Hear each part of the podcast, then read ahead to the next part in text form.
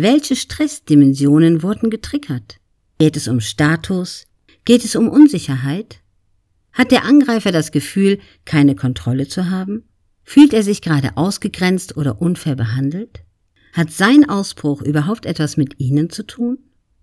Diese neutrale Grundhaltung ist der wichtigste Schritt, um auf jeden Shit-Moment adäquat reagieren zu können.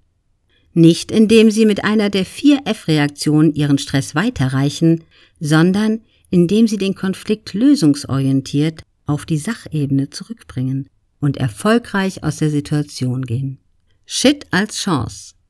Wenn Sie beispielsweise in einem Meeting angegriffen werden, eröffnet Ihnen dieser Angriff eine große Chance. Wenn Sie es schaffen, souverän und klug, vielleicht sogar charmant zu kontern, ohne den anderen unter den Bus zu werfen, sondern den Moment mit einer guten menschlichen Haltung zu klären, sind Sie der eindeutige Gewinner. So ein Ergebnis resultiert bei den Anwesenden in zwei Lerneffekten. Alle merken, dass Sie kein leichtes Ziel sind.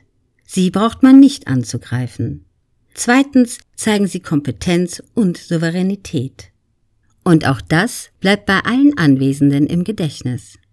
Dazu gibt es eine ganze Reihe von kommunikativen Techniken, die Sie erlernen können.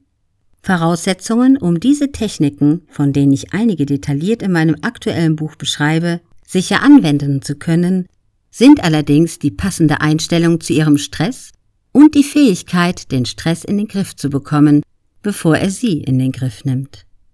Hochwirksame Stresshacks. Wenn Sie Stress verspüren, registrieren Sie die Reaktionen des Körpers. Hoher Blutdruck, Schweißausbrüche, Zittern der Gliedmaßen typischerweise als negativ.